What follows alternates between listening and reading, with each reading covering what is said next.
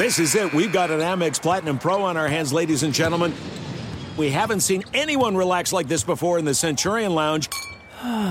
Is he connecting to complimentary Wi Fi? Oh my, look at that, he is! And you will not believe where he's going next. The Amex dedicated card member entrance for the win! Unbelievable! When you get travel perks with Amex Platinum, you're part of the action. That's the powerful backing of American Express. Terms apply. Learn more at americanexpress.com slash with Amex. At Bet365, we don't do ordinary. We believe that every sport should be epic. Every home run, every hit, every inning, every play. From the moments that are legendary to the ones that fly under the radar. Whether it's a walk-off grand slam or a base hit to center field. Whatever the sport, whatever the moment, it's never ordinary at Bet365. 21 plus only must be present in Ohio. If you or someone you know has a gambling problem and wants help, call 1-800-GAMBLER. Right here, right now. Find your beautiful new floor at Right Rug Flooring. Choose from thousands of in-stock styles, ready for next day installation, and all backed by the right price guarantee. Visit rightrug.com. That's R I T E R U G.com today to schedule a free in home estimate or to find a location near you. 24 month financing is available with approved credit. For 90 years, we've been right here, right now. Right Rug Flooring. This is a podcast called 25 Whistles Talking Football. And they all wear a whistle, yeah, it's stupid. But what did you expect? It's a podcast called 25 Whistles. 25 Whistles. Hello, welcome. Could be our last show ever. What do you mean? What? Why? It could be. No. Like somebody dies over the weekend? What do you mean? What? Our contract runs through the Super Bowl, then it's over. No one told me this. It's always been that. Oh my goodness. All right, boys, make it the best show ever. It's only could supposed to be 25 originally. Yeah. Yeah. Like last year, we did like 70 for 25. And this year, we signed double than last year, meaning t- double episodes, 50 even. We did more than that. And it was all the way up until the Super Bowl. This is probably, our, unless they renew. Last year, we renewed up until NCAA basketball, but I've not heard anything about that. Well, get on it, man. We I've made, I made every call. really? It's Super Bowl week. yeah, they're busy. It's hard to get a hold of anybody.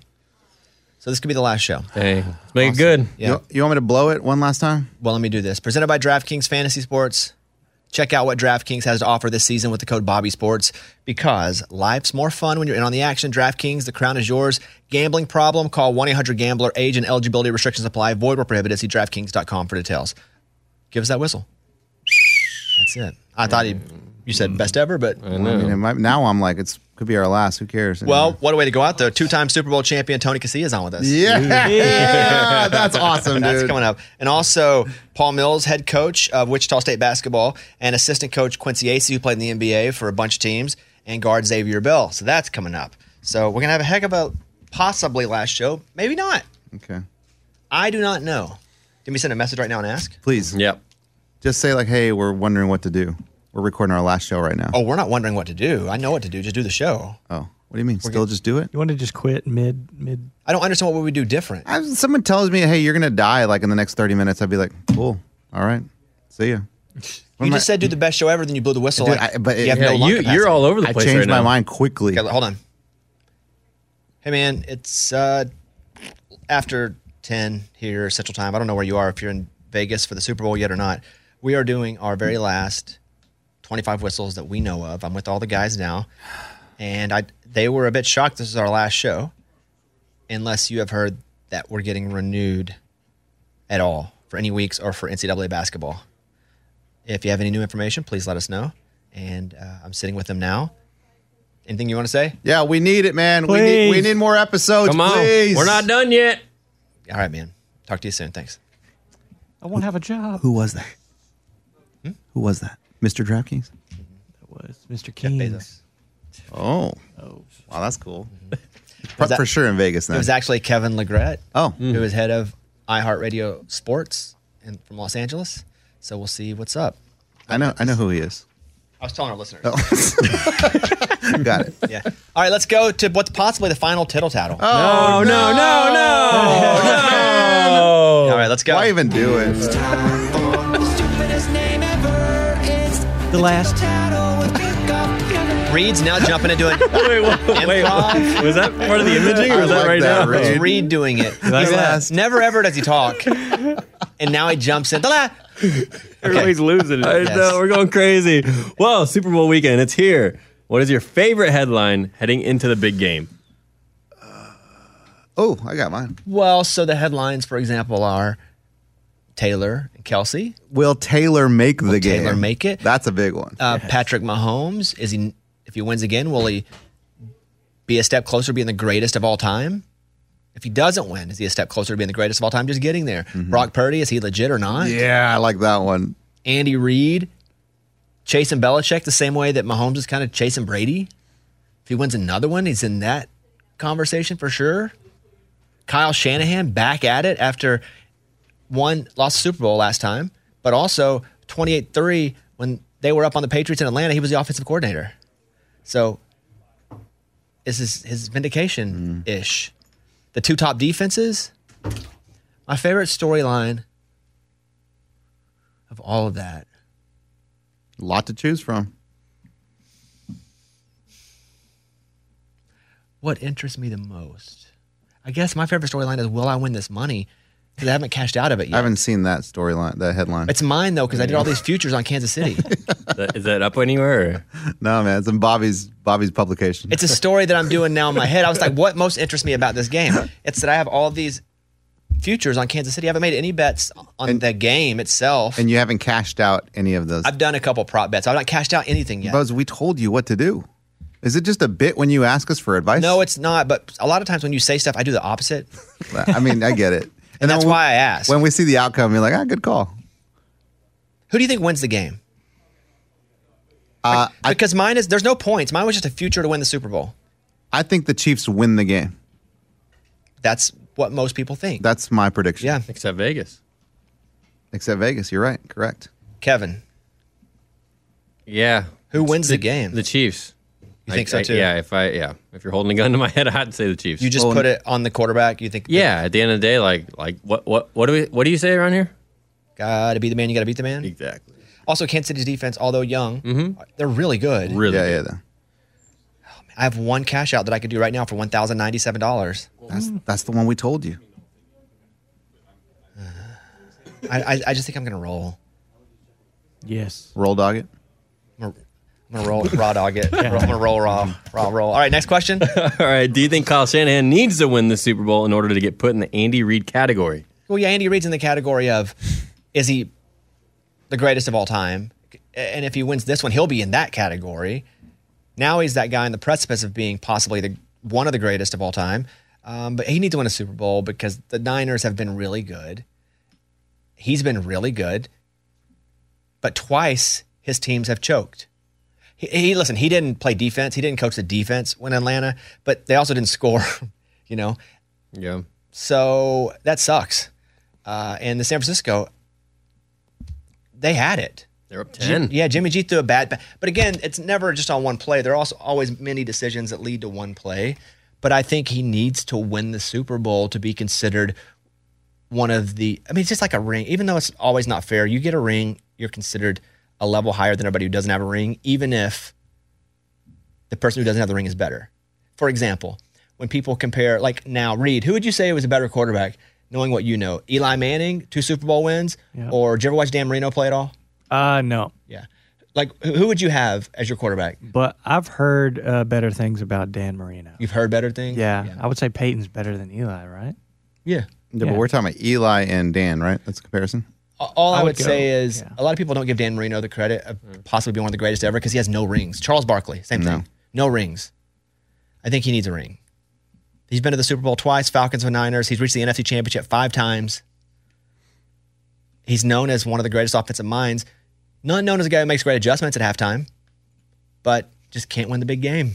It's got to be much easier for Andy Reid too when your quarterback's Patrick Mahomes, where you got Shanahan. You're just like, gosh. to be fair, really Andy young. Reid's quarterback is Patrick Mahomes because Patrick Mahomes has Andy Reid.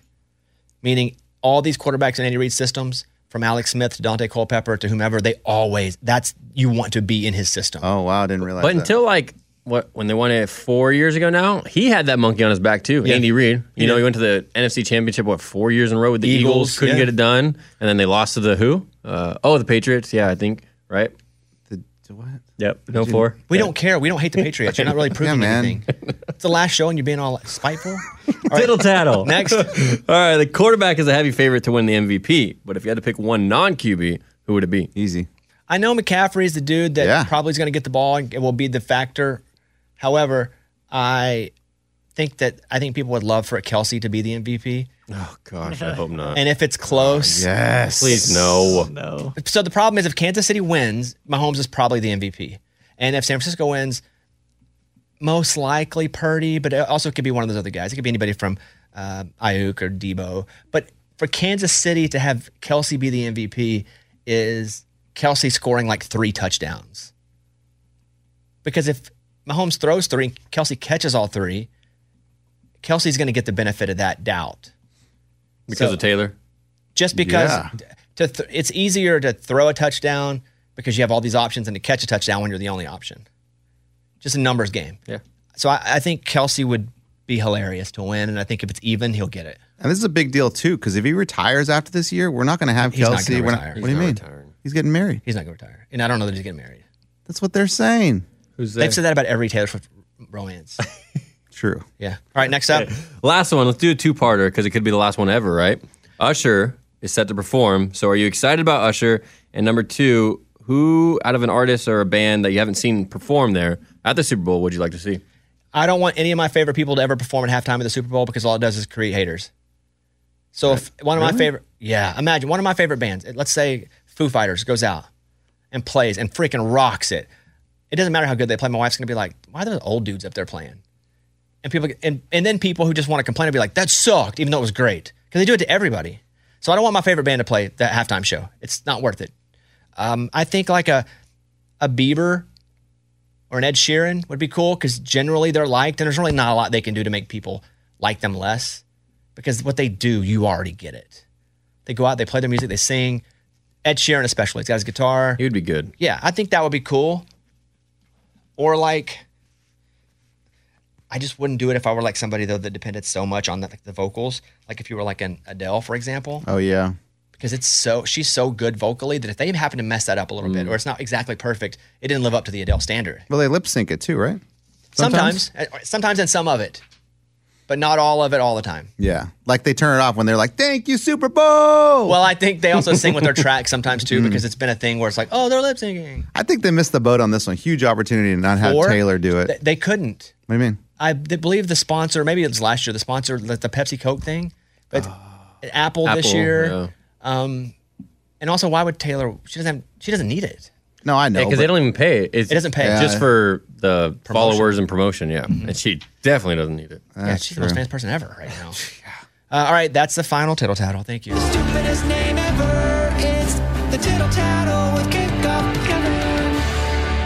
25 Whistles presented by DraftKings Sportsbook, an official sports betting partner of the NFL.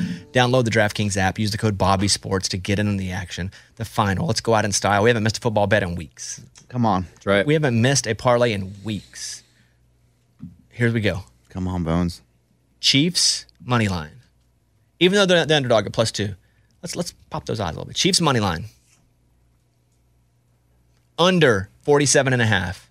I like that. Because you get two defenses. And I'm going Kelce over 70.5 receiving yards. Yeah. That's it. Count your smiles one final time. Yeah. Let's go. Thank you. That's Boys it. feeling it? And they'll have it up there. If you want to take the 25 Whistles parlay, you can check out DraftKings Sportsbook. New users use the code Bobby Sports when you download the app, 21 and up in most eligible states. But age varies by jurisdiction. Eligibility and deposit restrictions apply. Gambling problem, call 1 800 Gambler. In New York, call 877 8 HOPE and Y or text HOPE and Y 467 369.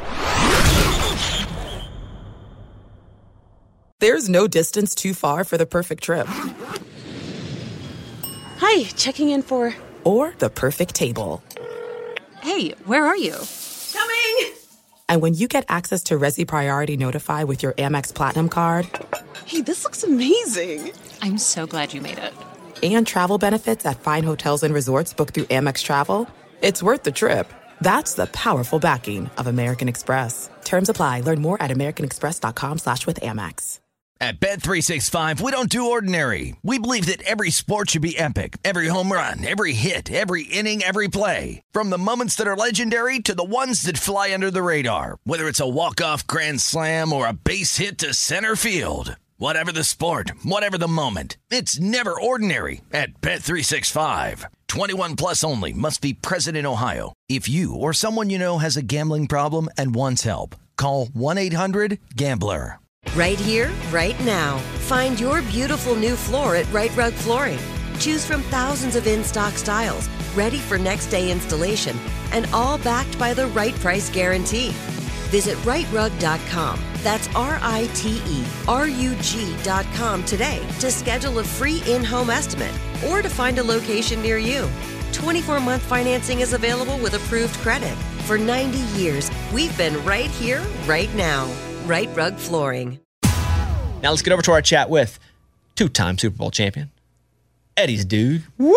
You guys sat with him in the suite at the Cowboys game. Oh, dude, yes, it's awesome. I have his phone number and Is that everything. how you got him on the show? Yeah. You got his number? Yeah, I told him all about what we do and everything. He's like, "Oh, cool, man." He's like, "Get me on your podcast." So we're like, "We'll see." Dude. Oh, he requested you, and then you said, "We'll see, He dude." did, and I said, "We'll see." Got a man. We feeling got- that's not how it happened. a Eddie, lot Eddie was like, "Yes, please, please come on our podcast, dude. We'd love it." Dude, come Tony on. Casillas. Tony was a nose tackle who won back-to-back Super Bowls with the Cowboys in the early '90s. Damn right. He won a national championship at Oklahoma. Um, big, big Boomer Sooner guy. Him and Eddie became best friends. Did you write this? No, no, I did Oh not. my I did God. not. But that's a great description. Go ahead. Him and Eddie became best friends when they met in Dallas for a game this year, and I grew stronger during this. Okay. anyway, here he is at Tony Casillas. Thank you. Do you consider yourself, or do you think that you get called out more for being a Sooner legend or a Cowboy Super Bowl champion if you're just somewhere? Who are you mostly? Tony Casillas from the Sooners, All American, or Dallas Cowboy champion?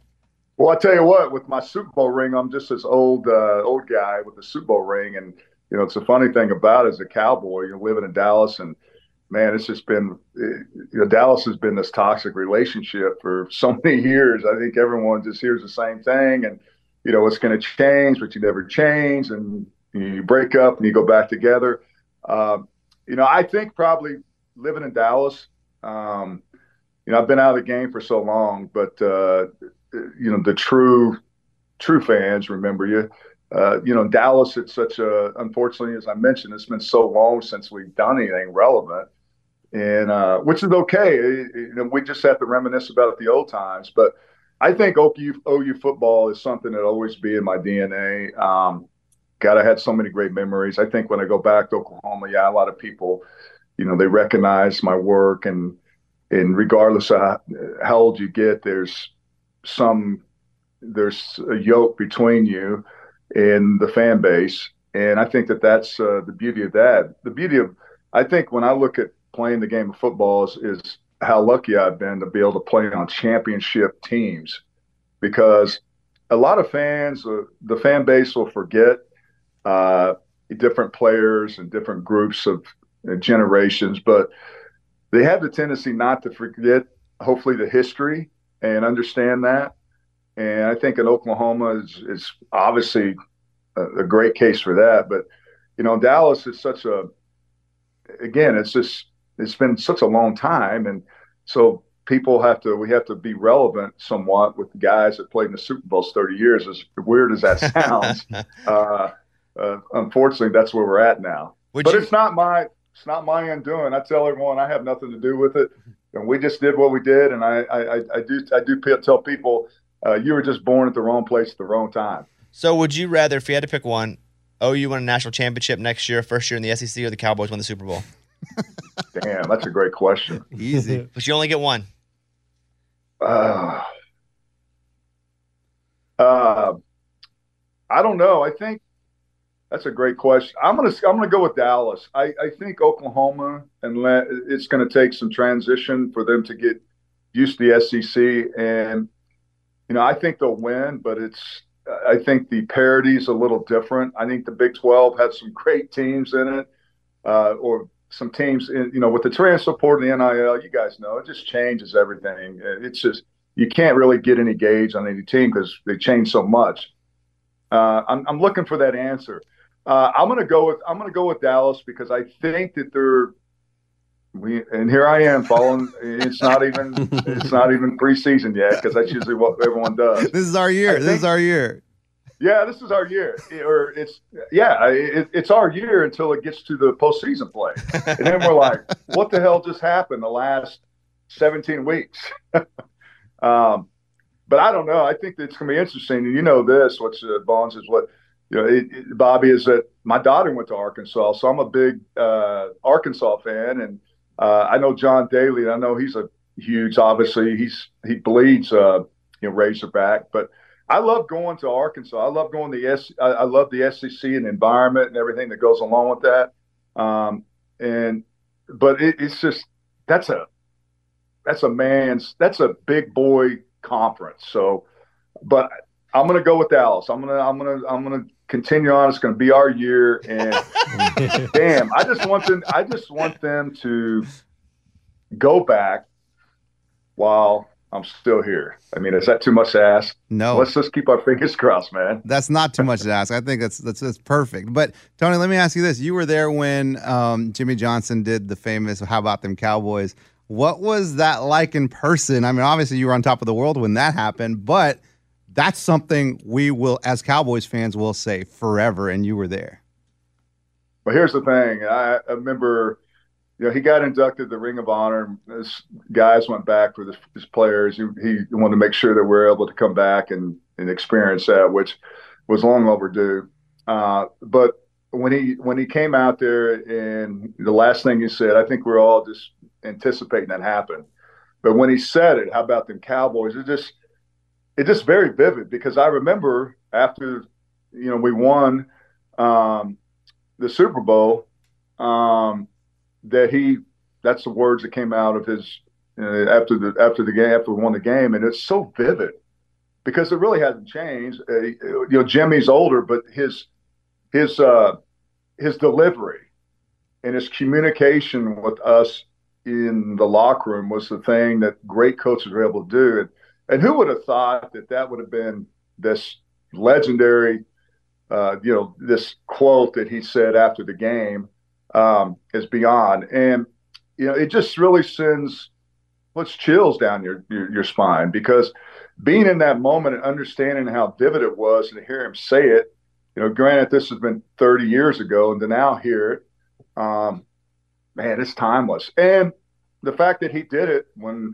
Dallas was getting blown out by Green Bay at the at the halftime, like, why did they just kind of plug it in the locker room so they these guys, these these modern day players could hear that because it doesn't change, man. It makes you move, and so yeah, it's it's a vivid, vivid moment that will never change. And uh, he was just an amazing communicator.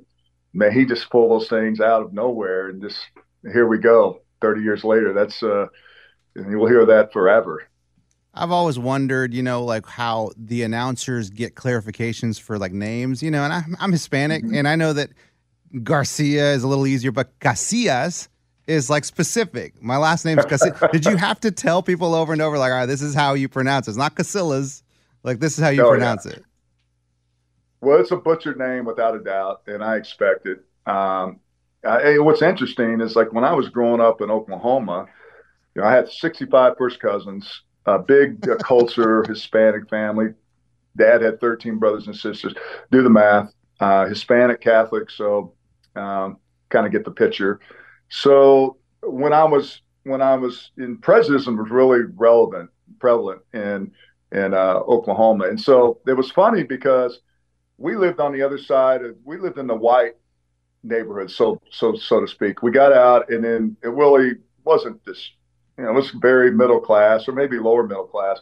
But my grandparents lived on the other side, and what would happen is every uh, weekend, all this, uh, you know, it's like a small house. It was like one or two room house, very small. I remember I I could touch the ceiling when I was like sixth grade. That's how small the house was. So anyway, we had everyone would come there. 65 first cousins, grandparents, everything. My kid, my my uh, you know, I my my dad never spoke Spanish around me, but I know when he got around my uncles, they started you know saying all these cochino words. So I knew they didn't want us to hear what they were talking about. But anyway, when I went over to my grandparents, they my uncles and aunts pronounced their name Casillas, But then when we went back over to East Side Tulsa, it went back to Casillas. And I'm thinking, okay, well, aren't we related? Isn't that your brother? I mean, and so he never did give me really an answer to that. So oh, it's Casillas. So everyone called me Casillas until I got to college. And I'm, I finally had a hard, hard conversation. I said, Dad, I said, why, why is our name pronounced different than my other family? Because, well, I just wanted to make it sound more Anglo. We're living in an area, and I just didn't want to hear all you guys have to go deal with all the prejudice. So that's when I went back to Casillas. And, you know, obviously people that knew me, um, you know, thought that my name was Casillas for a long time. And I said, no, I corrected him. So, but yeah, it's a very profound name. It's very, I, I know there's a lot more Casillas out there, but uh, it's probably one of the most butchered names without a doubt.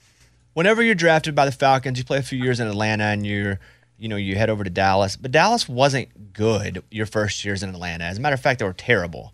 So when you were going to Dallas, were you like, all right, I'm about to get in on a uh, organization that's on the way up, or were you like, I don't even know what's about to happen? No, I knew anything was by. I knew anything was going to be better than than uh, than Atlanta. It was this toxic environment. Um, the organization was more uh, more just trying to make money and not spend money to be good, and it just become this culture of. Uh, it was very toxic, and I just you know, coming from Oklahoma and, and winning, I know that you're the second player picked in the draft, and it's you're, it's a, a, huge honor. You get paid. You know, back then I thought it was a lot. I mean, it's still a lot of money, but you know, but anyway, I knew that there's a lot of things that come with that. For one, it's that you're going to be on a really crappy team, and I was. Um, but I think it was a culture. There was not. I think that that's kind of the misleading about people whenever you know, they think that they see these athletes playing on different teams and how glamorous it is and, you know, social media and everything. But I tell you what, you get into that, that routine of just going to work and you've heard this all the time and just getting a paycheck. I mean, all of a sudden it becomes this, it's contagious and everyone has that same attitude. Hey, we don't, we don't need to win. We can go four and 12 and I'm gonna get ready for a vacation when it's the 10th, 10th week in the season. So I just didn't, and I hated that. And so I, you know, I got traded, and I tell you what's the best thing that happened to me. I always, you mentioned Jimmy Johnson. Jimmy Johnson, he saved my football career because, you know, Jay, Dave Wannstedt, who I knew from high school, recruited me. I knew Jimmy. He was both they were Oklahoma State, uh, so they had some familiarity with me, and so they saw the good in me. But I tell you, dudes, man, when I got to when I got to Dallas and I got off the plane, it was it was a night and day and people were excited. Even if they were bad, they still had expectations because that was coming from the new owner and that was coming from a coach. And you just kind of knew it wasn't going to be like that forever. These guys are going to make something really, really special happen. You beat Buffalo twice in a row. They ended up losing yeah. two. They ended up losing two more. At after what loss did you start to feel bad for them? no, no, never. I never feel bad. Never, never. Don't don't ever feel bad for the opponent. Look, there's a reason why you, you know, you got the rings, and they don't. I guess they give you a runner-up ring in the Super Bowl, but man, this is not as good as the as the uh, you know the Super Bowl, the champion ring, and and I, I guess there was some. I mean, you go to the Super Bowl four times and you can't don't have anything to show for it. I, I guess I feel sorry the fans. I mean, they got the best fans, but no, I never feel any. I don't really feel sorry for the loser. I mean, I just I don't. Whenever they were playing the Giants, or uh, did you root for Buffalo when you guys weren't in it because you had played them, or did you have a, like a weird taste because you played them and competed against them and didn't like them? Um, well, I, you never. We hated people in the NFC East. I mean, that, that's you got the Giants, you got Washington, uh, you got the Eagles. So you all you hated each other in that division without a doubt. Um, you know, now I cheer for Buffalo. I think it's it's been so long, and, and as long as Kansas City's in the AFC and you know, all these other teams, they just for some reason that's kind of the you know that's uh they can't ever get over winning the big game and it's been for a long time and but you know i'm just like anyone else i love watching football i'm a, I'm a huge fan um but yeah when it comes to playing a team and feeling sorry for me you watch guys after the game maybe that's old school you know, exchanging jerseys, and you know, after you get your ass kicked, I'm like, really? I mean, you really want to, you want my jersey after I just kicked your ass? Uh, and and I hate, I, I don't like that, but I guess that's just the way it is in today's generation. So with San Francisco and the Super Bowl, and obviously my memories, especially when you were playing, it was Dallas and San Francisco in the NFC Championship. Every it felt like Always. every year, right? And so, Yeah. do you still have you know this negative feeling just toward the brand of the 49ers, not the people or the organization, or because they were a rival, or is that long gone as well? You know what? I think there's certain when they're playing Dallas, I think some of that stuff comes out, um, and I, I think that you know our success against the 49ers, and you just mentioned, we played each other, and it meant something. You know, it's going to be the postseason play. It's going to be the 49ers and the Cowboys, and all these historic uh, matchups and everything that goes along with it. Um, but I mean, when I look at the Super Bowl, I just think it's such an accomplishment that teams get there because it's so hard to get there. And I think we, you know, there's a lot of people that they have their their teams and the t- the, the teams they cheer for, and even for Buffalo. In, in, in saying that, yeah, I, I said uh, I feel sorry for them, but the fact that you get you're able to get there is, is a huge accomplishment, and winning it. I mean, there's so many things that have to happen uh, for you to for you to uh, be able to get on that road of going to Super Bowl. But um, you know, I look at the 49ers. I, I, the Raiders are probably the worst, uh, the the most uh, aggressive fan base, I would say, and that would be the the Raiders, and after that, the 49ers.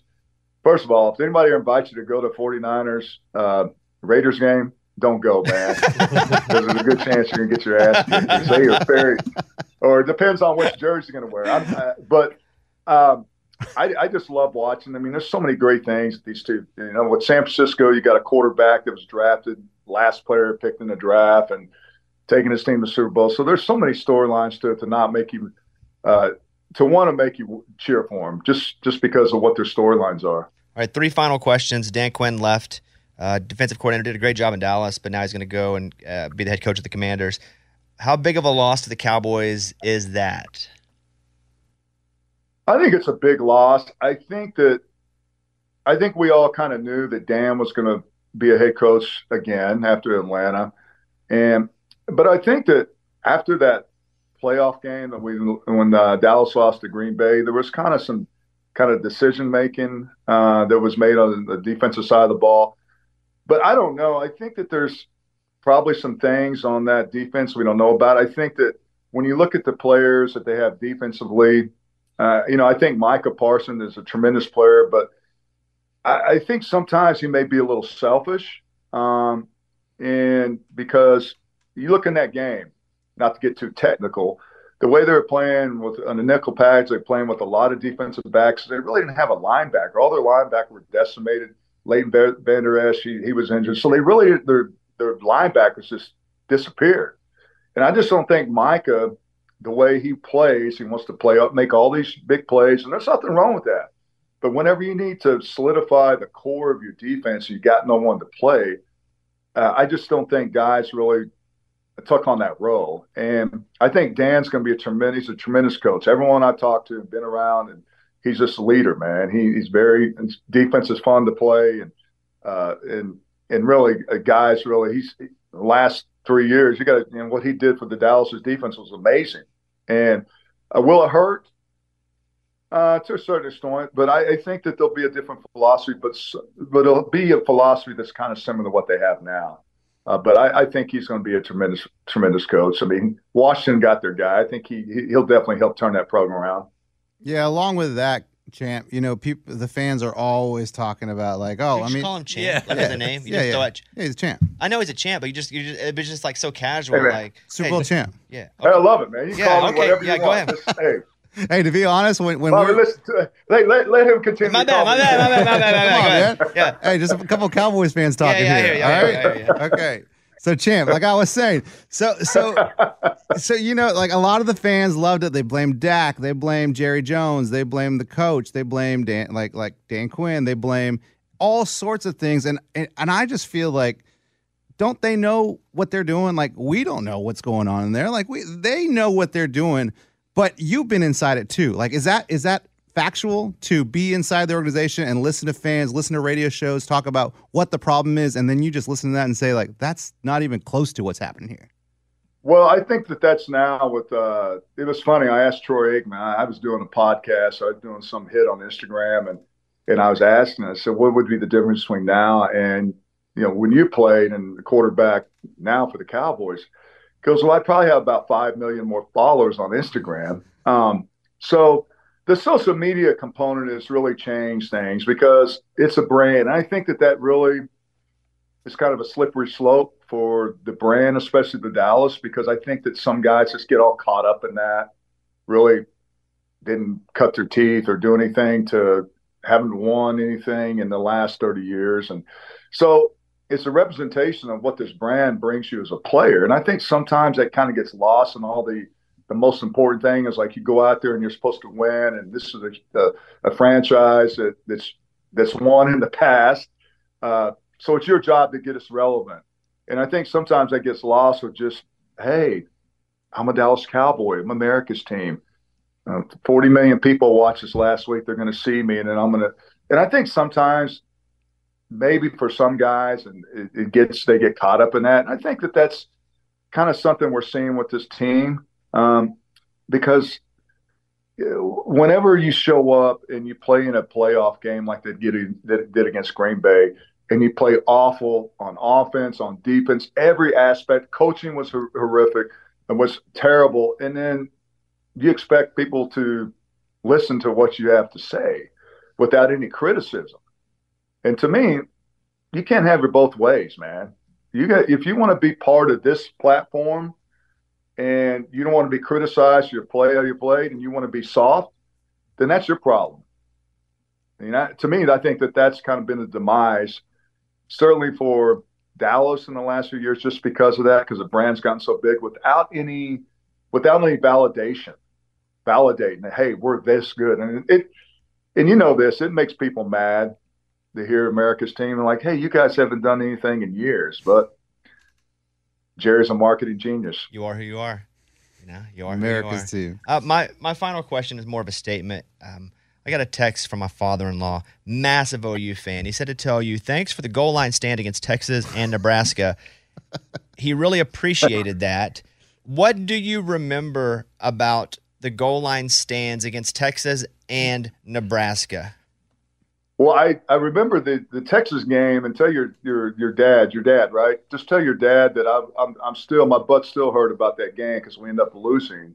You know, the goal line stand was amazing. Um, and that it was 1984 in the Cotton Bowl, uh, OU Texas game, and we're just balling out. And during the duration of the game, there's so many plays that we re- we recovered fumble, we got takeaways, but we didn't get the ball we just didn't catch any of the breaks we should have. Instant replay, slam dunk, and won the game. Then we had the, the goal line stand, and we had to keep them out. It was miserable.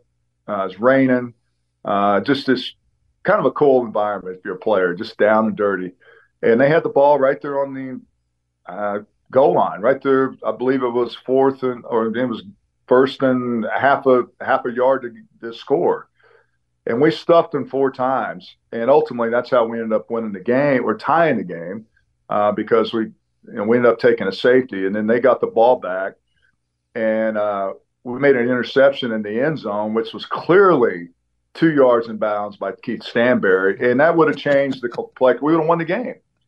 Uh, but they were certainly uh, they're very fortunate, and they kicked the field goal and tied. So you know, that really pissed me off. And, and I was really upset about that. Uh, in the Nebraska game, you know, when we played Nebraska, it's always there was always something that, that was going to happen big at whoever won that game, and we needed to win that game in Norman. Uh, we stuffed in the same same uh, circumstances.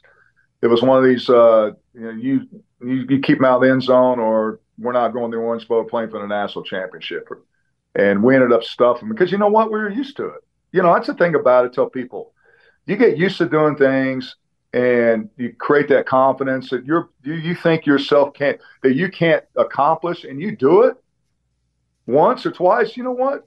You're going to get confidence. And that's what we did. We played with a lot of confidence and hell we knew what was at stake. And we ended up going out there and, and got it done. Tony we really appreciate the time. Um, and eddie appreciates your life. Yeah thanks champ he really He appre- Appreciate it. He appreciates you existing. All of it. and, yeah, everything about you, actually. Um, so you guys follow Tony Casillas at Tony Casillas on Instagram, um, two time Super Bowl champion. And, you know, let's go. Let's go Chiefs. This Yeah, who do you guys like? Well, I have way. I got a bunch of money on the Chiefs. I bet a bunch of futures. I bet a bunch of futures like way a long time ago on Kansas City. So we're looking at a big payout if they happen to win. So let's go Chiefs. Yeah, and I, I support my buddy, so let's go Chiefs. Let's go Chiefs. Yeah. So, yeah. Yeah, let's go Chiefs. Let's go Chiefs. hey, so uh, you know, what I like is the prop bets. What do you think? What's the biggest prop bet before we? Well, we were gonna. to- We like the over under. I think it's now it's like twenty one of the first touchdown, the jersey of the first person who scores. Yeah. And so we were laying out obviously Deebo, um, but Mahomes, but he's not going to rush. He has he has no rushing touchdowns the whole year. Um, so I don't know. To me, it feels like I'm going to bet the over on that and hope it's like a Kelce. But Bran- McCaffrey even. Brandon Aiyuk is a low number too, but Yeah. like McCaffrey, Kelce, um, you know, I think those guys are who I would bet on scoring. That's that's our favorite one. Man, I thought I thought you were going to do the over and under. How many times they're going to show Taylor Swift? You know, I've learned not to really talk about that. You know, I feel that the the power of the Swifties Swifty power. when when I am not. I'm sorry, I just had I had to throw that out Hey, there. and I'm glad he did. But uh, Swifties, Yeah. you heard it. It wasn't me, Swifties. and whatever number that is, it's going to be over. Probably, unless she hides. Yeah, I uh, love, yeah, I, I love, I love the the prop bets. Uh, We did it at a Super Bowl party before. It's like 25 questions of, you know, how long the national anthem is, how you know who they, which coach they're going to show first, and you know, what's uh, just just different things. It's pretty cool to, to, to bet the prop bets. But man, I really appreciate you guys having me on here. This is true an honor. I appreciate, love your show. Um, my boy, man, thanks for the, the thanks for the uh, the champ comments. That that that that, that made my day. You got it, champ. Anytime. All right. all right, Tony. See you later, buddy. Peace out, guys. Bye. Are you looking for a super offer for the big game? DraftKings Sportsbook has you covered. New customers can bet on the big game and get this turn five bucks into 200 instantly in bonus bets. Yeah, five into 200 instantly. Download the DraftKings Sportsbook app now. Use the code Bobby Sports when you do. New customers can bet five bucks to get 200 instantly in bonus bets. Five to 200 instantly. Only on DraftKings Sportsbook, an official sports betting partner of the NFL with the code Bobby Sports. The crown is yours. Gambling problem? Call 1 800 Gambler or visit www.1800Gambler.net. In New York, call 877 8 HOPE and Y or text HOPE and Y 467 369. In Connecticut, help is available for problem gambling. Call 888 789 7777 or visit ccpg.org. Please play responsibly. On behalf of Boot Hill Casino and Resort in Kansas, 21 plus age varies by jurisdiction. Void in Ontario. Bonus bets expire 168 hours after issuance. See dkng.com slash football for eligibility and deposit restrictions, terms, and responsible gaming resources. There's no distance too far for the perfect trip. Hi, checking in for. Or the perfect table. Hey, where are you? Coming! And when you get access to Resy Priority Notify with your Amex Platinum card Hey, this looks amazing. I'm so glad you made it. And travel benefits at fine hotels and resorts booked through Amex Travel, it's worth the trip. That's the powerful backing of American Express. Terms apply. Learn more at americanexpress.com slash with Amex. At Bet365, we don't do ordinary. We believe that every sport should be epic. Every home run, every hit, every inning, every play. From the moments that are legendary to the ones that fly under the radar. See for yourself when you sign up today and get $150 in bonus bets when you bet just $5. Whatever the sport, whatever the moment, it's never ordinary at Bet365. 21 plus only must be present in Ohio. If you or someone you know has a gambling problem and wants help, call 1-800-GAMBLER. Terms and conditions apply. Right here, right now. Find your beautiful new floor at Rite Rug Flooring. Choose from thousands of in stock styles, ready for next day installation, and all backed by the right price guarantee. Visit riterug.com. That's R I T E R U G.com today to schedule a free in home estimate or to find a location near you. 24 month financing is available with approved credit. For 90 years, we've been right here, right now. Rite Rug Flooring. Here's our talk now with Wichita State head coach Paul Mills. from our show Too Much Access. Coach Mills was an assistant at Baylor for 14 seasons before going to Oral Roberts and now Wichita State. He talked about his inability to sit during games because of an old injury, and we really liked him. Good dude. Here is Coach Mills. Coach, thanks for having us. Uh, we noticed there's a game on. Now, when we're here, uh, what's like 10 a.m.? Yes, early. This game can't be live because you're not there. So, do you ever choose to show bad games, or is it only wins on the screen in the locker room? One, I have no idea what game Oh, okay. is, so I'm not responsible for that. But there's no reason in the world to relive bad games. Uh, you know, you're probably trying to relive good experiences. So I can promise you, uh, I've been married for 26 years. If my wife ever asked me to watch our wedding video, uh, it actually went well. Uh, Got if, it. it, if it had gone sideways, we wouldn't want to relive that. So i- if a game's on, it's probably one we won. Okay, so it's St. Louis. Uh, we win Yeah, this you one. yeah, yes. Yeah. We win this for sure. Yeah, yeah, yeah. That's good. Do you ever see yourself in a, a even a game you win and you're kind of maybe, man, I wish I wouldn't have reacted that way. Like I'm kind of embarrassed by my because I do that all the time. I'm always embarrassed by my own actions. You ever see you react to something and you think maybe maybe that's a little too much? Yes, definitely. I think any of us, as we're doing anything, we're like, I could have handled that better. And, you know, that's just an issue of growth, right? I think people who don't ever want to grow, they think they're always perfect. Uh, but the people who can kind of look introspectively and say, man, I could have tightened this up, I could have responded better. Uh, you, I find myself sometimes doing that with my own children. Like we got a 92 on the history test instead of a 95. Uh, and uh, I, not really, but it, you, you kind of do that with your players and you, you learn how to handle things better. Being a parent and being a coach, similarities there? Same thing. Um, a lot of encouragement. Uh, you recognize when they're down, uh, and you recognize when they need to, to be encouraged. You recognize when things aren't going well, and you're asking them why. And the reality is, is I'm probably with these guys more than I am some days with my own family. I mean, I'm around these guys four hours every day, uh, six days a week. And then if you're traveling and playing games, you're probably with them about 10, 12 hours a day. So you're around these guys quite a bit and you kind of recognize what works. Some guys are encouragement guys and you got to tell them how good they're doing. Other guys are challenge guys. I have little man syndrome. Uh, and so the more you challenge me, the more I would kind of, all right, I'll prove you wrong. And so you kind of do. You have to know all the different personalities in the room and how to handle it. But very similar. I'm a better coach because I'm a, I'm a parent. Yeah, my next question was about leadership, and you talked about it a little bit there because it's not a one size fits all with different personalities. Uh, even with me in my role, and I have a I have a big staff, and I have to handle everybody a little differently based on the performance I can get from them on how they like to be communicated with. Where I'm sure some players like to have it told, and some players like to have dance around and like to be soft with them. Um, how do you? How long does it take to kind of figure out someone's communication style and method? Yeah, it takes a while. You know, you have to spend a lot of time with them. We do a thing called Mills Mills, M I L L S. I don't know what that is. M E A L S. Uh, so Mills Paul Mills, Mills, Mills, yeah. And so, uh, so we eat every Sunday night. And Oh, that's what- I thought it was some kind of like- It- it- no M E A L S. Like invented a yeah. test that- Paul like, Mills. let's take it. M-E-A-L-S. How many triangles are in this triangle? I'm like, all right, let's go. Being from Houston, my, my pronunciation isn't great, so you kind of got. I'm from Arkansas, so no, no, yeah. Uh, and, and so you know, spending a lot of time in that fellowship where they get to know each other, we get to know them. Uh, we eat quite a bit, obviously, on the road together. So being in those situations to where you know, but I think you can be demanding without being demeaning. Um, you can say, "Hey, here's the standard.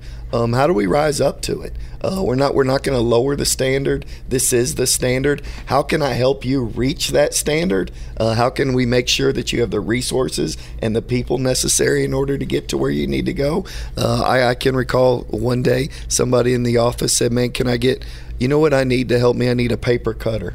It's like, all right uh, uh, uh, next morning, drop, stop by Target and just, hey, here's a bow with a paper cutter on it. That's going to help you. I don't know how it's going to help you, but if that's going to help us be more efficient, those are the things you want to do. And so I think you're just constantly, this is the standard. This is what needs to get done.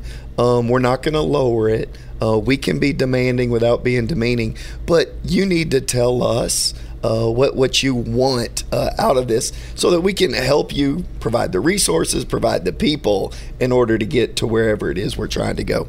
Just so you know, Coach, I'm also a coach. I coach my son's 10 year old basketball team. It's the And same. So, It's very much you know, the same, yeah. But but after a game, Coach, I'm exhausted. Yeah. Like uh, it, sometimes it's Saturday morning, eleven o'clock game. Afterwards, I'm like, I need a beer. Like I'm I'm so tired from just screaming and stressing and, and yelling.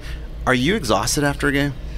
Depends on the game, but you're definitely pretty fatigued. Um, there's just so much prep work. So we'll, we'll give a, a scouting report to our players, and it'll be about 120 hours committed to that specific scouting report. And you have to keep it really, really simple. So all the preparation and the work that goes into presenting that information to your players to help them on the court, that that takes a lot. The practices leading up to it take a lot the game takes a lot. Uh, that's probably the most. But I have so much adrenaline flowing in me after the game, uh, whether we win or lose. Uh, if you win, you're kind of like, all right. Uh, if we lose, you're like, what went wrong? And I'm just so anxious to jump into the film. Um, usually takes me about eight hours after a game. So let's say a game seven o'clock. I get home 10:30, 11. I'm usually pulling all nighters. Uh, I usually Wow. go to about 7 a.m., uh, breaking down the game and figuring everything out. Uh, if we win by a lot, sometimes I'll cut it down by like after two or three and say, I'm going to get back to this in the morning. Uh, but what happens in conference is you only get one day off sometimes between games. Um, I don't know how football coaches do it because if you lose, I couldn't wait another week. Uh, so I do like basketball. It's like, all right, 48 hours, we get another chance. Uh, but I, I find the adrenaline, I am tired, but it's like, I got to fight through this because we got another team to prepare for in 48 hours. Has it ever been so bad that you buried the tape and don't watch it? Like the game was so bad, done. Uh, I don't. I can't ever recall that. Uh, I so I coached at Baylor for 14 years prior to uh, uh, going to Oral Roberts, and we lost a lot of games by 50. Uh, my first four years, you know, going against Kevin Durant and Blake Griffin and uh, really good players in the Big 12, and so there were days there uh, that that we forgot about the tape and just kind of moved on. But it, it's different now as a head coach because you feel that these are the it's on our, us and the staff to tighten these areas up. Um, and so I haven't, I don't believe, as a head coach. Has it ever really been your fault? Because coaches will be like, that one's on me, but I always feel like they're just taking the bullet. No, it's been my fault. So I, I'll tell you this: when we played in the Sweet 16 game in 2021, when I was at Oral Roberts, we lost by two points. Um, to who? To Arkansas. Yeah, uh, Ar- Arkansas. Bums, come on, man. And you know what Paul Mills got? Paul Mills got a technical that allowed Arkansas to get two two free throws. Yeah, I love you. You remember that? I love you. Oh, yeah. And, and, and in my mind, it's like, man, I could have handled that better. And you just, if you ever coach a Sweet 16 game, um, and it doesn't go your way, lose by 50 instead of losing by two. Losing by two keeps you up at nights. Uh, but I do, yeah, I, I totally, you got to own it. Uh, that's on you, and I could have done better. Although we did go on a 15 to four run uh, right after the technical, and It kind did, yeah. I didn't like that, yeah. uh, and so, so any of that, you, you do kind of have to think through it. And but yeah, I definitely think, from my perspective, I, I it, it's on me. What about like schematically? Have you ever just planned wrong? Oh my goodness, yes. Really? Yeah. Uh, and and it's easy to say, oh, your players they didn't get it done. That's just easy to throw your guys under the bus. But uh, no, definitely playing wrong. Didn't think a guy who, hey, this guy only makes twenty percent of his three point shots. All right, we're gonna give him some looks. And what he is is he's a confidence kid. So he sees those first one. You want him to make the first one if they're bad shooters, because what you know is they'll keep shooting. Like, all right, the bad shooter made one. He's going to continue to do it. Then he makes a second one. You're like, ugh. And then the third one, you're like, holy cow, you can do. Now he's just filling it. That match is lit, and you can't put it out. And uh, I've done that before to where um, uh, you just made a mistake on some personnel calls. Alley oops. We love watching them as a fan, but as a coach, do you like do you like alley oops or are you kind of Yeah. like you know let's just do the safe play and get No, so the best shot in basketball is a dunk or a layup. Uh, so we're trying to get as many of those as possible, and and if you can have guys who can go up and fetch that stuff, Uh, it's pretty one. It's it's an electric play, but to be honest with you, it's a good play. Like if you could just grab a ball and you're above the rim and you just tip it down, uh, that's a pretty high, uh, highly efficient shot, high percentage shot. So we have uh, guys who can go get those, and uh, we we encourage it. We have a number of them in our in our playbook, and really try to. You, now the key is not necessarily you do have to have somebody with the athletic ability, but you have to have a passer. Uh, you have to have a guy who can actually put it there. Uh, but no, we we I'm a big fan. How often do you practice alley oops? Is that kind of one part of one of the practice sessions? Yeah, I, th- I think like there isn't like, hey, this is an alley oop segment. hour, that'd be Uh, awesome. here- yeah, yeah. We, we don't do any of that. But during the normal flow uh, of just man, here here goes here goes uh, um, player development. And here are guards practicing pick and rolls. Um, just hey, what are the reads? Where do you throw it? When do I throw it? What's the timing? All of that. It, it's pretty organic. And then there are some some things that are structured in order to get the same opportunity. You talk about high percentage shots. There's a, a coach like Nate Oats at Alabama, and notoriously they talk about how he only wants shots near the basket or behind the three point line. Yeah. No real mid range. Yeah. What is your philosophy on the mid range? Well, I, I was just we were talking this morning as a staff. If you look at 2013, there's only two players who have better than a 50% range from long twos. Um, KD? KD's one of them. Uh, can you guess the other? LeBron. No, not LeBron. Chris Paul. Uh, Chris Paul. So there are 233. You didn't give us adequate time to guess, Coach. Yeah, my bad. Now I I, feel like that was and I unfair. felt like I was, I, I- I I was actually dialing. looked you I- I- guys up. I would have got that right. And too. coach, you put us on the spot. Yeah, I'm Kinda- sorry. I ahead. looked you guys up and I saw the easy trivia questions. I- I would've got and, that one. And I would have flunked Okay, those. all I'm telling y'all. Like So- 28 days in a month. Uh, uh, but but go, going back to there's only two, and so what what you you what, what you try to find out is. What what are ways that are quality mid range shot? Now I'm not anti mid range, um, whereas some coaches are. I'm not. I think there's value in it uh, in certain responsibilities, what we would call push downs, uh, being able to get close to the guards ba- basically posting people up uh, through the dribble, and uh, I think those are highly percentage shots. I think if you can get ball screen twos, um, man, I can get to the elbow, which is what Chris Paul does a lot. If you have guys, but we show our guys their numbers, um, and we ask them to be. If you take these twos, you need to be able to make over fifty percent. So we show them their numbers pretty much after at least. every day, if not every other day. Uh, so they're well aware of it. And if it's efficient, we're going to do it. Uh, but I'm not anti middle game. We have three final questions for you. Taking over this program, It- you, uh, you come and is it a culture change that you have brought in? Is it uh, you know a culture elevation from what's been here? Like what when you come into a new program, it doesn't have to be here; it could be ORU, wherever. Like what is your mindset when you go into a new place? Yeah, it's the people. You know, um, there's nothing magical about any specific school. Just because you have a certain uh, jersey on on the front of it doesn't mean you're going to win. Uh, the people have to matter. So whatever it is that we can do in order to help the people. So you know, uh, when I got here, the guys asked for PlayStations. Um, it's like, hey, we, we don't have PS5s, and I was like, done deal. You know, uh, they had an older refrigerator, and I just came in and said, man, we need to get a newer refrigerator. And so some of it's just like, how do we help the players? And so in my mind, let's get the right people. Uh, let's get the right people in here, and then how, how do we help them? Like, what are the things that we can do to help them? I mean, again, everybody talks about well, you need to have excellence in all things. I, I, I just think you're, you're not going to have the best of everything, but you do need to take excellent care of what you are stewarded with. And for us, that's the people. We want to take excellent care of them and make sure we have the right guys in the locker room um, from a character standpoint, and and that's kind of how you make the strides. Coach, we were talking about fishing a second ago Yeah. before we started here. Uh, what do you like about fishing? Because I was talking to my wife. She asked me, and I said, it's kind of like the lottery. You know, you kind of just go in. You don't know if you're going to hit it or not. You don't know if they're going to bite or not. But some days you get a good one. Yeah. What do you like so, about fishing? So, uh, so are you familiar with live scope? Have you ever heard this term No. in fishing? All right. So this is a video game. All right. So on your boat is a TV, and you can see them.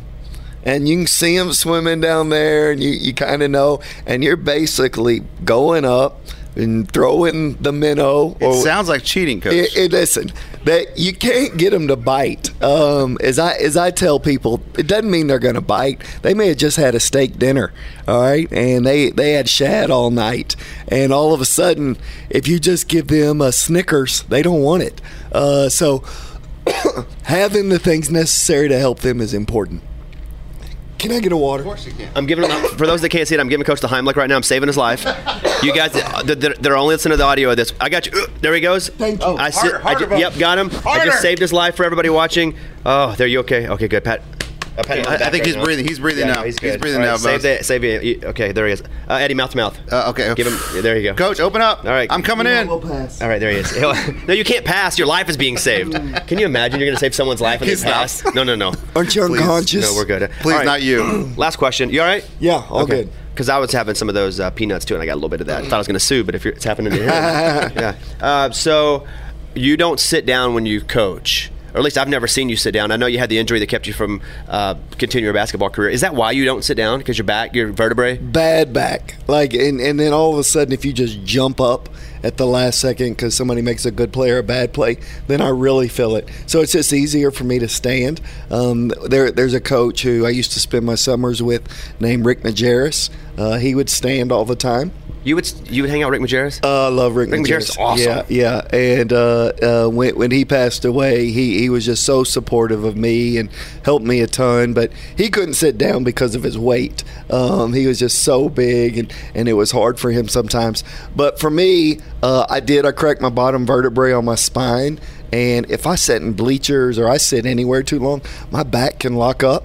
Um, and so it's just best that it doesn't happen in front of 10,000 people. Uh, so I just stay s- standing the whole game. I should get you like one of those sleep numbers that we have that brings your back up. You can lay in the Oh, bed. Yeah, it yeah. can lift you up. Uh, you, you know who had that was Phil Jackson. Phil Jackson had one of those bigger chairs than everybody that really helped him with his back. So I could get one of those where you press a button and then it just kind of lifts you out pops of you the up. seat. Yeah, perfect. And uh, yeah, that would be that would be. Well, Coach, we really appreciate the time.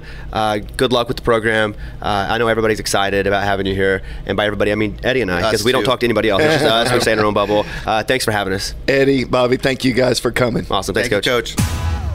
Right, now this is us talking with Wichita State assistant coach Quincy Acy. Quincy played for Coach Mills at Baylor 08 to 2012 when Coach Mills was assistant there. Drafted in the second round of the 2012 NBA by the Raptors, and he took us through some drills, which you can watch on Too Much Access. And here he is. I mean, just talking NBA, which is cool, with Quincy Acy. Coach, if you saw us walking in the gym and like we're here to try out, look exactly like this. What, what- First glance. What were your thoughts? First glance, well, if you hear, that means you you you want to be here. That's right, So we that's, want it. That's the most important thing. So that's half the battle. You want to be here. I can I can I can work with that. okay, but what's the other half? Because you'd probably think The other half is uh you know got a you lot got of a hat on. You know I don't know if the shoes are tied all the way. I don't know if you guys will be ready. You know. I don't. My shoes aren't tight. Yeah, it has a strap. Yeah. And I don't know yeah, how that are, will these hold are, up. These are ones without without shoestrings. Oh, okay. I didn't see yeah, that. Yeah, see. Okay. Yeah. Yeah, I don't know how, how that will hold up. You know, if somebody has some nice handle, but I don't have any of that. Nice handle. I have nothing. I have we'll get you right. Uh, whenever when you're in the league, do you get free shoes? Mm-hmm. Yes. Either you were sponsored by um, a company, Nike, Adidas, whatever, or whatever the league is sponsored by, Nike, Adidas, they have shoes there. Is it unlimited? Mm, I mean, to a certain extent. In 2K, you can choose who you want. Yes. Sponsor you. Do It's not that easy No. in real life. What if I you have wish VC in real life? Like I left coins. I mean, they give you money, but it's not really. Uh, I guess it's VC, virtual currency. so Yeah. you don't really see it. I guess all currency is virtual. Yeah, it's in a bank in an account Exactly. It's there. a number. How has uh, it been adjusting to not being that dude, but now you got to be this dude, the coach that's the leader, not the player? Yeah, I mean it's a big ego check. You know, that's a that's the main thing. Check your ego at the door every day. Realize that these these dudes don't care about what you did in the past. You know, they want to know how can you help them, and if you care enough about them. So that's the biggest adjustment. But I mean, it comes naturally. My mom was a teacher. My grandmother was a teacher. So I get a great joy out of out Was of my job. coaching always what you wanted to do after you finish your playing career? Um, yes, I think so. My mom, she kind of she spotted it early. She told me I would be a coach, uh, but I think it took a longer time for me to accept it. And then once injuries kind of started piling up, I had to kind of accept it a little quicker. When you're a professional and you are getting injuries, uh, do you want to not have people know you have injuries so they don't know to move you down the bench or off the team? Do you try to like get through it? Try, not even fake it, but just Yeah, try yeah. not to make it a thing. No, definitely, definitely try to tough through it um, because I mean there are people right behind you waiting to take your spot. So, you know, you have to have a, a high pain tolerance and try to muscle through some stuff. All these assistant coaches sitting back there, like, what's your job during the game? Do you focus in on a player, or are you Mm-hmm. looking at something specific? Yeah, so I, I'm kind of looking at it all. You know, the coaches on the front of the bench, we're all kind of have an eye for everything. If it's your scout, you're looking for play calls, looking for tendencies with the players that's on the court. And a lot of the guys behind the bench, they have different roles. You know, they have hustle points, uh, uh, after timeout plays. You know, it's a, a plethora of different things. But I'd know, get a lot of hustle points. it. Oh, yeah. That'd be the only points I'd score, though. That's what I do. Yeah, That's sounds like 100 hustle points and zero game points. You can make a living off of that. Yeah, exactly. Uh, the the transition from playing NBA to coaching at college, like Mm-hmm. baseline, sideline, like there are a lot of different things that you can and can't do in both. Mm-hmm. So was it natural to come back and coach in college? Or you have to kind of relearn the rules because there Mhm. are some small differences. Yeah, it's a lot of differences actually. Uh, there's not as many sideline out of bounds plays as it is in the NBA. You know, um, it's just more so kind of get the ball in. There's no defensive three seconds in the NBA, so you know you can plan to attack a, li- a lot differently. Um, so you know it's an adjustment, and I, I wanted to come back to kind of like you said, kind of go back to the grassroots to learn the ins and outs, what it is I'm looking for in players, what do young talent look like nowadays. You know, so yes, college was a great choice for me. What do people see in you as an 18, 19 year old player? Mm, I think that passion. They see that I played. Um, they see that I care. I come out here. I kind of talk a little trash. You know, they can relate a little bit. Um, and I've done what they've done or, or trying to do. You know what I mean? So I've been through um, all the spoils, all the, the hard times. I, I know what it looks like, and I have a different perspective. You know, it's a different eye from the sideline as it than it is when you're on the court. You know, so I can kind of give them that perspective. What coach saw you at 18, 19 and invested a lot in you to make sure that you be the guy to go to the next level? Coach Mills, the head coach here, you know, he, he recruited me at Baylor when I was 15. Um, and, you know, he was responsible for uh, rebounding all my bricks that I was shooting up in college. And we just built a great relationship. But he saw it early. You know, he saw the, the competitiveness, the, the passion, and the skill. He knew that that would come along, you know, with just with hard work. 15? Yeah, 15 years old. Yeah. Well, how many star recruit were you? Uh, I think I was a four-star recruit. You don't remember? I'd know. I'd have a tattooed I on me. remember. And I- my nipples would be tattooed with stars, and in the middle, four- yeah, four that- stars. Yeah, that would be the whole. That'd be, I'd, I, that would be, I'd be so proud of that. I mean, Yeah. I won Dancing with the Stars, and I got a Mirrorball trophy on my arm Okay. somewhere. There so if I had star, it'd be like all the way up and down the middle. You middle. won Dancing with the Stars. You believe that? I did not. You don't look at me as like a pure athlete. I don't never judge a book by its cover. That's right. You know, But that could also be interpreted as an insult. Correct. Because Depends that's- how you look at it. Exactly. it depends how you look at it. Coach, uh, what do you do with a player that's just kind of, you know, not really just moving as hard as he should or, or playing as hard as he should? Like, how do you motivate someone like that? Yeah, I mean, each player is different. You know, it's different things kind of gets different players going. Some guys you can kind of challenge. Some guys you can kind of call out in front of everybody. Some guys you got to kind of go up and see what's going on behind closed doors. Um, it, it, it's different for each guy, and you know, you you have to really be careful. You know, because if you yell at a guy that doesn't respond well to that, you know, now he shuts down, and now you can't get anything out of him. So, you know, it is it's a learning curve in that aspect. You know. When you're playing in the league, who was the hardest guy that you had to guard? Um, I tell people that my toughest matchup was when I was with the New York Knicks, uh, going against LaMarcus Aldridge. He was in the contract year, so So he's trying real hard. yeah, he had a lot more to play for. Yeah. Um, and I think the Knicks were interested in him, so it was even more. Um, I think he probably scored on me seven times in a row. Not seven points, like seven times. And not hustle points, Yeah, like no, real points. These were real baskets.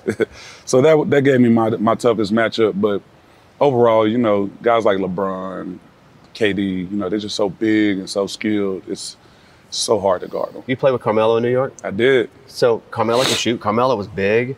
Like what what what was he like as a teammate? And, and what was that's a rare combination. At least then. Now Mhm. guys are getting a lot bigger Right, with a lot more right. ball skills, a lot able to shoot a lot better. Mhm. Like that. He I mean he's kind of a that, that was a very rare thing for Carmelo Mhm. at his time coming out of Syracuse. Yeah. What was that dude like to play with? I love Carmelo, man. I saw him this summer at the Top 100 camp. His son was there, um, so I got a chance to kind of catch up with him. Great dude, great teammate. Off the court, just unbelievable.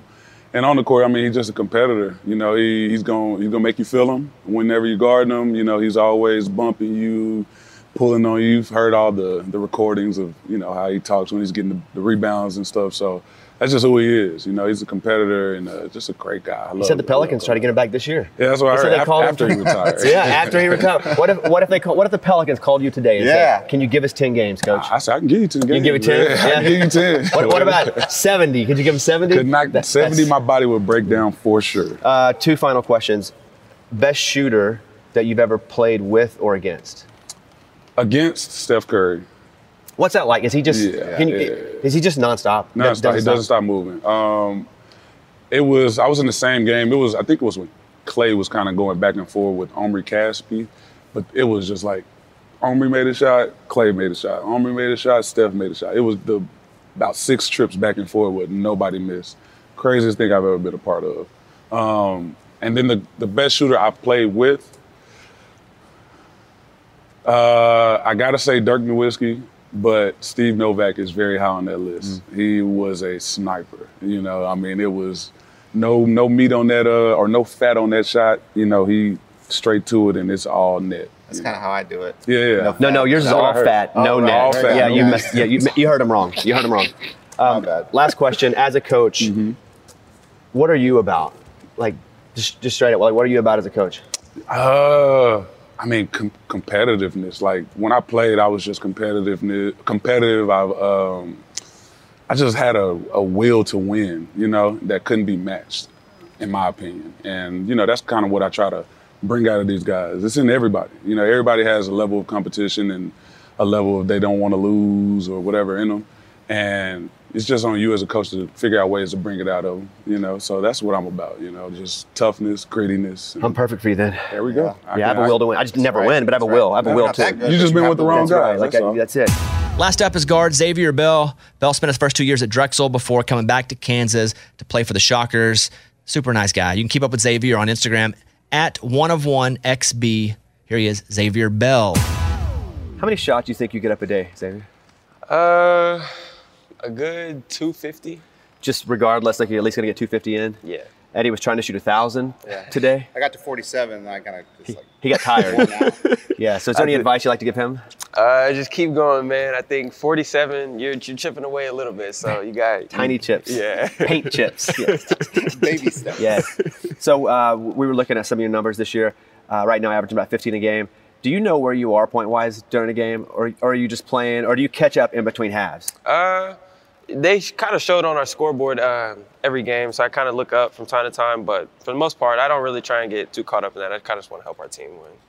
If you're feeling it, does the bucket feel huge? Does it feel like you can't? Are there those moments where you're like, man, I don't, I don't know if I can miss? Yeah, I feel like uh, the person in front of me is having a is having a rough night, so I like to just keep you know keep going on that. So Can you ever identify that before a game, or is that always in game when you kind of feel like you're in the zone? uh, I try and get my mind right before the game. You know, kind of come in with the right attitudes. You know, it's not really who I'm going against; it's really what I can do. Um, so just kind of focus on that, just to keep going for sure. In baseball, if you're throwing really good before the game in the bullpen, that's kind of a bad sign. Mm-hmm. If you're shooting and you're making everything you shoot around, now in basketball, is that good, or does that not matter at all? Uh, I think it's good. It kind of puts a little bit more confidence in my head already than what already is in there. Um, so I would say, eh, a little bit. Sometimes I don't. I don't like to make a lot, just so that way I go in. You don't wanna waste them. Yeah, Yeah, exactly. you don't wanna waste 'em. exactly. Go in the game, start missing, get get in my head a little bit more. So, just stuff like that. Is playing on the road much harder, or is it just the same to you? I would say it's kind of it's more fun just to be able to go into someone else's environment and try and give give them your best and hopefully shut up their crowd. So yeah. What's the best road win you've ever had? Uh, I mean, it just felt good. Like like that baby had some candy and you walked in, It took the sprees right out of their hand and ate them all. Uh, we played a really good game against Tulane last year uh, at Tulane, I would say. So that was probably a good a good road win for us, I would say. What's the game where you felt collegiately most in the zone? Even if you hadn't scored the most points, like you felt, Mhm. even, even your passes were super crisp. Uh, I would say. So it, it wasn't here. Uh, I, I was at an old school, but I, I scored 30 in a game, and I think the flow was just it was just second nature, just to keep getting to the bucket. So that was that was probably my best one for sure. Is it like Harry Potter where you don't say the guy's name? Like, what's the guy's name in Harry Potter? Voldemort? Is it like you don't say the school, the old school? I felt that. I felt Yeah, that. yeah. it's like Voldemort. We don't say, that don't even exist anymore. Exactly. Yeah. Dude, what's it like being an elite athlete in college? Like my college is like we just Mm-hmm. partied and It's a it's a grind. I think you got to wake up every day, you know, with the right attitude, right mindset, um, weights, classes, practice as well. But just making sure you're putting your best foot forward in whatever it is that you do. So. But do you get to have fun? Like, do you get to enjoy college like yeah, everyone else? yeah, of course. You know, there's off days, so you kind of you're able to unwind and relax. You know, catch up with old friends, stuff like that. Family that's close by. I'm from here, so my family's close. But uh, I would say it's nothing, nothing too taxing, especially since I've been doing the sport my whole life. Can you hear your family in the stands since they've always been with you and you know their voices? Nah, but I know where they are, Yeah. so I like to I like to look over at them from time to time for sure. My dad especially, but uh, for the most part, you definitely can't hear them. That's got to be exciting though for your family to be able to just drive down the road. Absolutely. And like, what? Then that had to mean a lot to you to come play here too. It did. You know, I, I went to a school that was about 20 hours away, uh, right out of high school, so it was kind of tough for them to get to a bunch of games. But once I would transfer back and everything, it was it was super cool just to see them at all the games that they can come to. Yeah, Voldemort, you. Oh, right, right. yeah, right. University of Baltimore. Yeah, yeah, yeah. We don't. Yeah, yeah. yeah Right, yeah, yeah. Yeah. Is is it hard, like you talk about your dad, like, is it hard to to tell your dad like that? "I- I'm at another level now. Like, I, I got coaches that. know Oh, a lot." like- like he's mm. above You know what I mean? Like, because my kids Yeah. do that with me. He's like, Yeah. Dad, we, we got coach. And that's funny you said that because when I first transferred back last year, me and my dad kind of got into it early because he all he was just so big on uh, getting in the gym with me, doing this, doing that. I'm like, well, I have coaches now who do that for me, and he's like. Well, you know, you you can never get away from the basics, and I'm like, I understand that, but it's just a different level that you got to kind of do it at now. So it, it's it's it was tough uh, at first, but I think he's got acquainted to it just like I have. So If you wanted to shoot around here, could you come in at any time and shoot in this gym? Yeah, so we and the coaching staff we have now and everything too. They have a lot of GAs on staff who rebound for us. You know, get in the gym whenever we're available and all that. So I like to come in in the morning before class just to get it out the way, and then maybe shoot after practice and everything. So Somebody to rebound for you, that would be awesome. be great. Yeah. They'd work a lot harder for us though than him. They'd be chasing. We need two. We need one on each side of the room. Right. They'd be chasing like crazy. Yeah. Eh, what would your teammates say about you if we asked them when you weren't around and we said, you know, what's Xavier all about? What would they say about you? Uh, just the right things. I would just say, you know, trying to be the best leader I can. Obviously, I'm not a leader in everyone's eyes, but I just try and do the right thing that I know is right for my team and for everybody around me as well. All right, last three questions. Do you ever play yourself into shape? Is that a thing? Or do you get in shape and you play yourself into better shape? Mhm. I would say you play yourself in a better shape. You know, I think coaches do a really good job off season, you know, kind of preparing you for those type of runs, those type of different environments. But I don't think it's up until you get that first win going up against someone who's also been preparing at that same level as you that you're like, okay, this is what I need to pick it up to now. So then day in and day out, that's where you're just trying to get better and better at. Are you good at 2K? No, I don't play. That's No. nah. I haven't. I haven't bought the new 2K. I know I'm gonna get crap for that. Yeah, we but play all the time. Yeah, man. We're It's- gonna invite you in our league. Yeah, it's, we gotta- it's it's the same though. It's like every year is the same. I've heard 24 is the best one yet, but I hear that every single time a new 2K comes out. Okay, So but like you got you got court knowledge. You got Yeah. you know what you're doing. So when you play the game, do you just dominate? ah. Uh, my friends would tell you otherwise, but I'm gonna tell you, yeah. Yeah, yeah, yeah. uh, mid range, how you feel about mid range?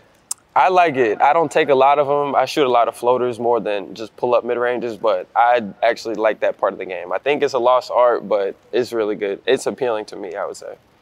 You ever dunk? Have I ever dunked? Do you ever dunk? Uh, not in, not since the season started, but I've dunked this year. You yeah. have? Yeah. Okay. Only breakaway, or you ever put it on somebody? It was on somebody this year. That's what I'm talking about. We'll find that clip. How Yeah. hard is it to not hang on the rim like when it's a good dunk?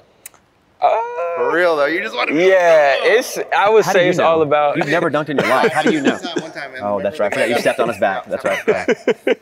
I would say it's all about momentum. So like, if two hands, it's probably harder not to hang on the rim. But one hand, I think it's all about just getting off the rim and, and then letting the dude know that you just dunked on him and everything. Oh, how, how would you let him know without the ref knowing you let him know? Because if you let him know, to, It's the well, if you stand over him like I do sometimes, yeah. then that, you got to, Yeah. get hit with that. Yeah, I would say is it's word choice is what I would say. Yeah. Word choice. So I don't like to, you know, I'm not gonna say what I would say on camera. Uh, the clip that they got of me this year, they got what I said on camera, but Okay, we'll say words and then you tell us if it's the word. yeah. I'll go first. You're a satisfactory good dude. Was that it? Yeah, I Okay, that, I thought that was it. I read his Long lips. yeah, that was good. Okay, we appreciate you. Yeah, appreciate yeah, have you. a great season. For sure. Yeah, hope you're healthy. And uh, this is I, this is for Xavier right here. Yeah. No. that would have been awesome. All right. There are some things that are too good to keep a secret. Like how your Amex Platinum card helps you have the perfect trip. I'd like to check into the Centurion Lounge. Or how it seems like you always get those hard to snag tables. Ooh, yum. And how you get the most out of select can't miss events. With access to the Centurion Lounge, Resy Priority Notified, and Amex card member benefits at select events, you'll have to share. That's the powerful backing of American Express. Terms apply. Learn more at americanexpress.com slash with Amex. At Bet365, we don't do ordinary. We believe that every sport should be epic. Every home run, every hit, every inning, every play. From the moments that are legendary to the ones that fly under the radar. Whether it's a walk-off grand slam or a base hit to center field. Whatever the sport, whatever the moment. It's never ordinary at Bet365. 21 plus only must be present in Ohio. If you or someone you know has a gambling problem and wants help, call 1-800-GAMBLER. Right here, right now. Find your beautiful new floor at Rite Rug Flooring. Choose from thousands of in stock styles, ready for next day installation, and all backed by the right price guarantee. Visit riterug.com. That's R I T E R U G.com today to schedule a free in home estimate or to find a location near you. 24 month financing is available with approved credit. For 90 years, we've been right here, right now. Rite Rug Flooring. All right, that's it. The final whistles. I got football cards here to give away just for that. Oh, cool. okay. How we, gonna- how we gonna do that? Eddie, you get a Malik Willis. Yeah. Titans. I'll take it. I like it. Liberty dude. Um, Reid, you get an Amari Cooper. Cool. What Don't know the- who that is. Why but would that's you good. give him the Amari one? Just, he didn't know Just who it is. drawn. Eddie, you get or uh, Kevin, you get a Denzel Mims. Okay. Do you know your team plays for? Uh, Patriots. Denzel Mims. No, No, he don't does worry not about it. for- Jaguars. Jaguars. Oh, I would not have guessed that. Um, Mike, you get a Kyler Murray. I'll take it. Damn, that's awesome, man. That's a good one. Uh, it's a Tayshawn Gibson. That's Reid's. Reid. Come on. Niners. And then I have this. Yes. Like a, I'm gonna keep this. See if it's any good. Whoa, It's whoa, a, whoa, it's a whoa, whoa, whoa. NBA hoops rookie special. Ausar Thompson. Let me know if that's worth anything, Mike. Oh, I play for the Pistons. Now he does. He was Yeah. drafted first round. Yeah. Okay. It's I just rookie saw- I saw the special. back of the Ausar. Thompson. Oh, you saw that from over there. Yeah, dude. I got We're LASIK. on camera. No, no, no. My eyes. I got LASIK. You can see everything. It's everything. a panini. Ten bucks. Oh, uh, this one goes to. Do you want a mic? What the? You can give to Eddie. Okay, Eddie. can have it. Yeah, thanks, Mikey. Guys, it's gonna go straight to my kids. Don't act. And I have you got you can do whatever you want with all these. I don't even care. Uh, You open a new pack? I got a new pack here. We're gonna open. This first one is a Brett Favre rookie card. Oh, God. We're gonna give this to Reid. Yeah. Brett Favre. Brett Favre. Okay, here we go. We got a Matthew Berry draft card. What? He has his own Matthew card? Berry? Mm-hmm. Interesting. We got a first overall 1985 Bruce Smith. No. Wow, that's cool, man. The Bills. We got an All American Caleb Williams draft card. Yeah, that's gonna be something. We got a draft card, uh, Brock Bowers. Dude, this is gonna be worth a nickel or a thousand dollars. I don't know. Mhm. Mike could have lied to me just to get the card. and then a Bijan Robinson. Uh, they can't put the Longhorn on there. They wiped the Longhorn off, but touchdown Kings card. They didn't pay for the licensing. I guess not. Hey, been there. Yeah, sure. we know what that's like. Hey, what's the deal? We Still waiting, but we, we're, we're making progress. We're moving along. And waiting. And waiting. And we're making progress and waiting. And waiting. Okay. Yes. We're waiting. Last I heard is double checking again. Reid just sent me something. If you want to use this during the episode, he sent it to me right now. I just saw it. I just saw like it. he literally sent some material right now as we're ending it. What was it? This will be Super Bowl 58. If you had five and eight together, you get 13. Taylor Swift. San Francisco 49ers are playing in the game. Four and nine added together are 13. Taylor Swift. Reid, are you Taylor conspiracy person? No, I just saw this. I was like, the that's 49ers are the one seed in the NFC, while the Chiefs are the three seed in the AFC. Thirteen. they're just they're cherry picking things that equal 13. They're not showing every number from everything. Taylor Swift is scheduled to take a plane from her concert in Tokyo to Las Vegas. The flight time from Tokyo to Las Vegas is roughly thirteen. 13 hours. Roughly. Come on, guys. If Swift does indeed make it to game, this will be her 13th appearance at a Kansas City Chiefs game this season. Come on. To date, the Super Bowl, February 11th, 2024, 2 and 11 added together is 13. Wow. Wait, what? This is crazy. See, keep the- going. wait, the date of the Feb- Super Bowl is February. 11th. Oh, okay, got it. If you subtract 13 from 100, you get 87, which is the jersey number of Swift's boyfriend. That's true. This is so stupid. No, no, that's so true. Reid, I did want to use it in the episode. Thank you, buddy. Yeah, man. Thank you. If you get a false start, that's a five uh, yard penalty. And if you And then and you get an eight Uh, if, you, if you go for two Yep. after a Octopus. touchdown, then That's you two add those up. that's Yeah, yeah, 13. yeah. And we talked about Dan Marino earlier, who was Oh, number 13. 13. Oh, yeah. see? Dang. All right. Wow, wow, wow, wow, wow. This wow. could possibly be our final episode. Thank you guys for listening. Hey, I love you guys. Thank you. If this is our last we may, one. may I, I've not heard from Kevin during this, but um, Eddie, you got to give us one good blow before you end. Oh, I'll give you my best blow. Here he is, Mr. ready? Blow. Go ahead. Wow. Nice job, dude. Is that good? That camera crew's like, what just happened in there? That's awesome. All right, it's been a real treat. Thank you guys. Maybe we'll see you next week. We probably won't. We don't know. Love you guys. It's like when a show goes to after they finish their season and they wait to be picked up or not, and they just wait, wait by their phones.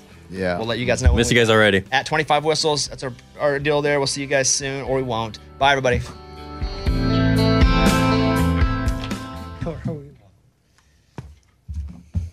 At Bet365, we don't do ordinary. We believe that every sport should be epic. Every home run, every hit, every inning, every play. From the moments that are legendary to the ones that fly under the radar. See for yourself when you sign up today and get $150 in bonus bets when you bet just $5. Whatever the sport, whatever the moment, it's never ordinary at Bet365. 21 plus only must be present in Ohio. If you or someone you know has a gambling problem and wants help, call 1-800-GAMBLER. Terms and conditions apply. Right here, right now. Find your beautiful new floor at Rite Rug Flooring. Choose from thousands of in stock styles, ready for next day installation, and all backed by the right price guarantee. Visit riterug.com. That's R I T E R U G.com today to schedule a free in home estimate or to find a location near you. 24 month financing is available with approved credit. For 90 years, we've been right here, right now. Rite Rug Flooring. If a new house is on your wish list in the next five years, grow your savings faster and experience your dreams with an Ohio Homebuyer Plus account from Kemba Financial Credit Union. A savings account specifically designed to save for a new home where you can earn 7% APY, a $500 matching bonus, and a $1,500 mortgage closing cost credit. Learn more at Kemba.org. Offer expires March 31st, 2025. APY equals annual percentage yield. Restrictions apply. NMLS 292230. Equal housing lender. Federally insured by NCUA.